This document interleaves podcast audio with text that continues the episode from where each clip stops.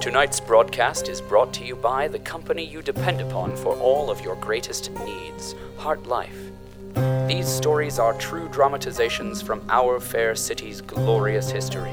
So listen and remember HartLife, all the life you'll ever need. Paradise, dear listeners, is a difficult thing to define. Is your Shangri La a place where the air is always warm and blueberry algae bars grow from the trees? Could your Arcadia be a place where mole people periodically emerge from beneath your furniture to give you cold drinks and then scuttle away? No. For corporate policy tells us that an ideal happiness level is achieved by forever meeting one's quota. But outside of the city's walls, with no quota to meet and no manual to light the path to happiness and productivity, who knows what false idols may lead a once loyal policy to a mirage of satisfaction?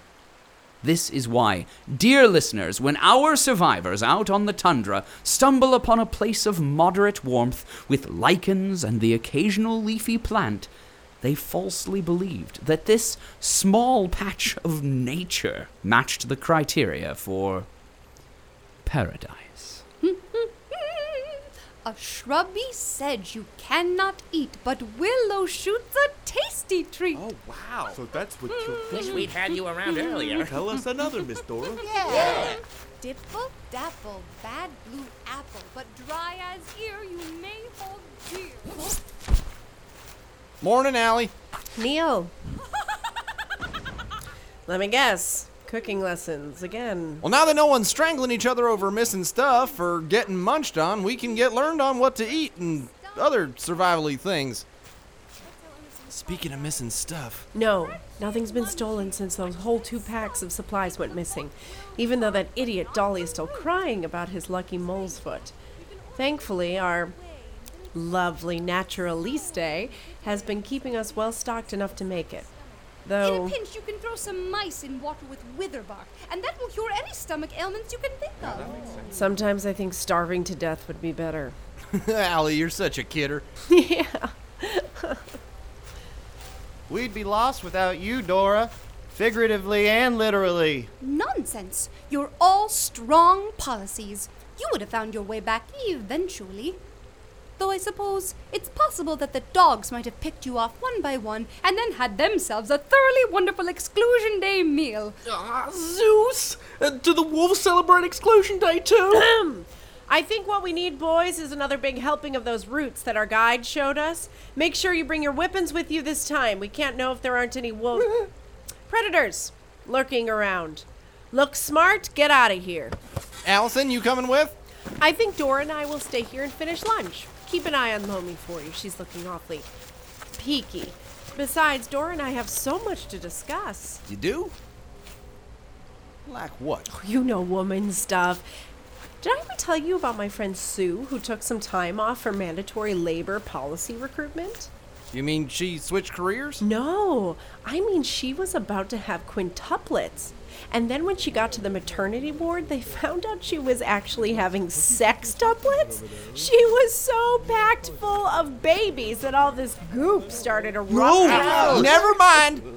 Never mind. We will give you two some space to talk about your stuff. That's very sweet of you. Is that really how policies are made? I don't know, but it sounds gross. It's funny.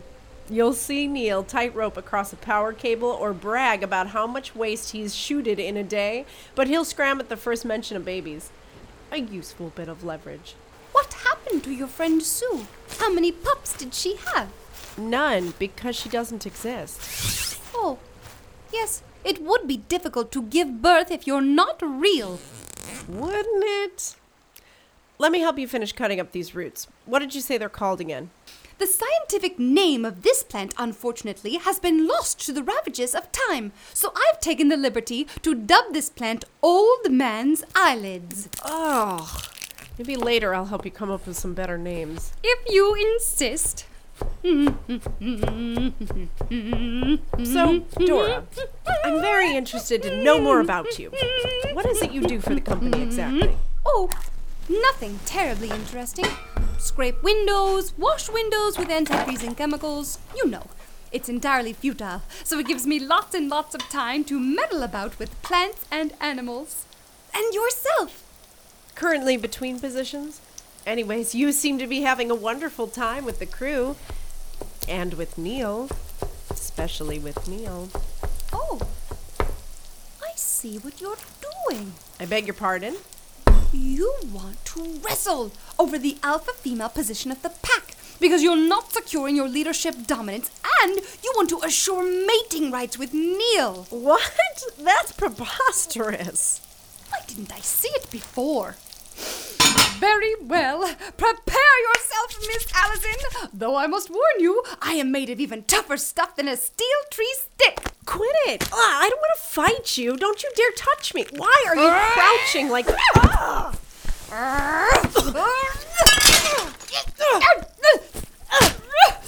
What fun! You're a bit stronger than a raccoon pup, even though you're smaller than one, aren't you? Now, stay still and let me bite your knee. No, no, don't ow! Why are your teeth so sharp? I lost. You Ugh, get off!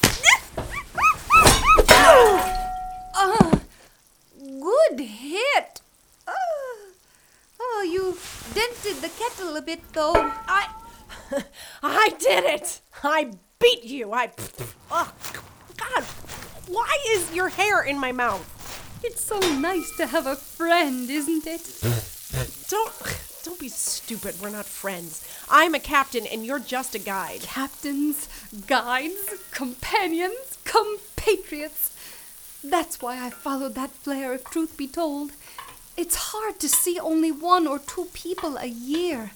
The growing piles and piles of dead people next to my house don't count, of course. Corpses don't talk, or wrestle, or share their woolly socks in a freeze, do they?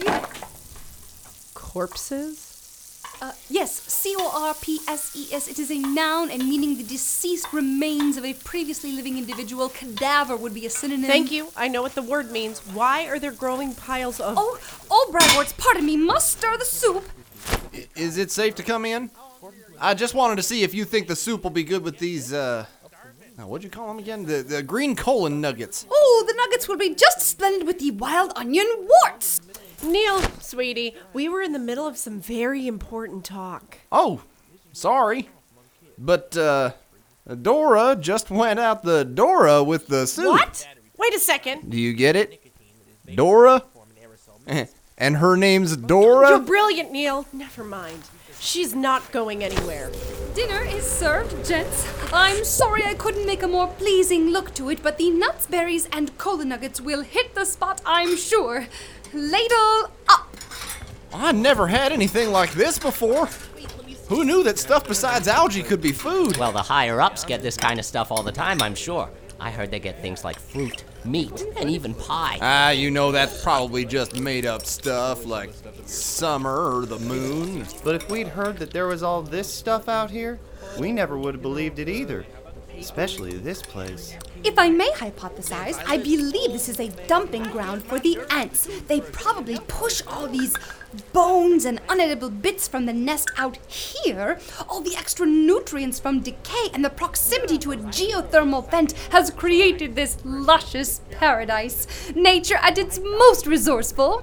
Fetch, Emerson! It's almost a shame we'll be leaving so soon. Can't we stay a while longer? It's so nice here.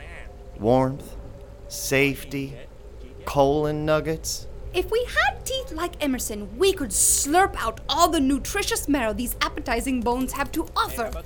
Alas, with our inadequate non canine canines, it would only be a matter of days before we eat the remaining edibles and then starve to death.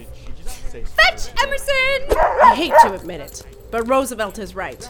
We're already running out of food here to eat, but we're close to the tower. Our stores can hold out till then. Splendid. I do hope there will be food in the tower for you. Why wouldn't there be? I have seen more than the usual number of undernourished, emaciated bodies out in the death fields lately. That and It seems my weekly ration drop offs have stopped. Though I don't mind, as I've made quite a nice crock of clover pod butter to last the whole winter. Fetch, Emerson! You mean policies are starving in the city? Oh, I wouldn't worry too much. It might not be starvation. It could be something much less innocuous, like a plague, mass fever, a woken rampage, etc. etc. A plague? You mean like rat flu? I didn't mean to frighten you. I'm sure your loved ones are just fine and dandy. What if they haven't starved or turned into the undead, that is. The What a undead? fly in the pudding that would be. What's more important right now is that we don't starve. We're riggers. Whatever the situation is, I'm sure we can handle it. We can worry about everything else later. We're worried now. Oh, I get it. I get it. You're all getting lazy, hmm? You sit and sing your little campfire songs with your buddy Roosevelt, but you won't put in any work. Well, how about this one then? Berries are blue, algae is green. Get off your asses and do as I say. You got it, boss. What an effective person that Alison is. Handy with a kettle, too. Yeah, right. Oh, no, I don't mean it in a bad way at all. She is a good pack leader. Like the biggest, most slobbery wolf in the pack that's best at chewing up all the other pack members' ears. She keeps everyone in line. She's a great gal. Well, she was. She was? She, uh, she did some stuff. Like peeing on your bed sheets to mark her territory? Or eating your wart muffins when you turn away for a pot of wart tea? Worse than that. Oh, I can't imagine anything worse than that. A dog as big as Emerson can hold a lot of pee. I, I don't really want to talk about it. It's over now, anyways. You, you should come back with us, Dora. There's some interesting stuff in the city if you're hankering to study something. Mold, Woken, some weird stuff down in the waste fields too. If you're interested to know the whole color spectrum of doo doo. It does sound delightful, Neal, but I will be just dandy. Soon my notebooks will be bursting with the most beautiful sketches of nomad fungi, gristle shroom, and louse moss. Maybe I'll even be able to collect an ant molt or two. Right. Of course. Well, I was lucky to meet you, Dora. Put her there. Put who where? I, I meant let's shake on it. On what? A handshake? You know, the, the thing where you put your hand in mine and we do the up and down motion. Oh, yes, a handshake. A ritual of tenderly but firmly grasping the hand of a favored individual as a sign of greeting, sportsmanship, equanimity, or. or. affection. Right. You can let go now. What a strong handshake. So strong, so capable. I would love to see what else those hands could do. I bet they could punch a bull raccoon out, or maybe even be delicate enough to pluck a dandelion without breaking the stem. Yes. Uh, Dora, I think you're speaking your thoughts aloud again. Oh. Oh my, would you look at the time? I I must be off to de-ice some windows. But we're all the way out I on will the- find some. Was it something I said? Outside of HartLife, there is no happiness. It is unsurprising, nay, ideal, then, that a nascent love like Dora and Neil's should sputter and die in the cold world outside. After all, what hope could there be for a relationship formed outside the company's compatibility equations? Policies remember. Save yourself for the true satisfaction that can only come from a sanctioned domestic partnership. And listen on as the story of our fair city continues.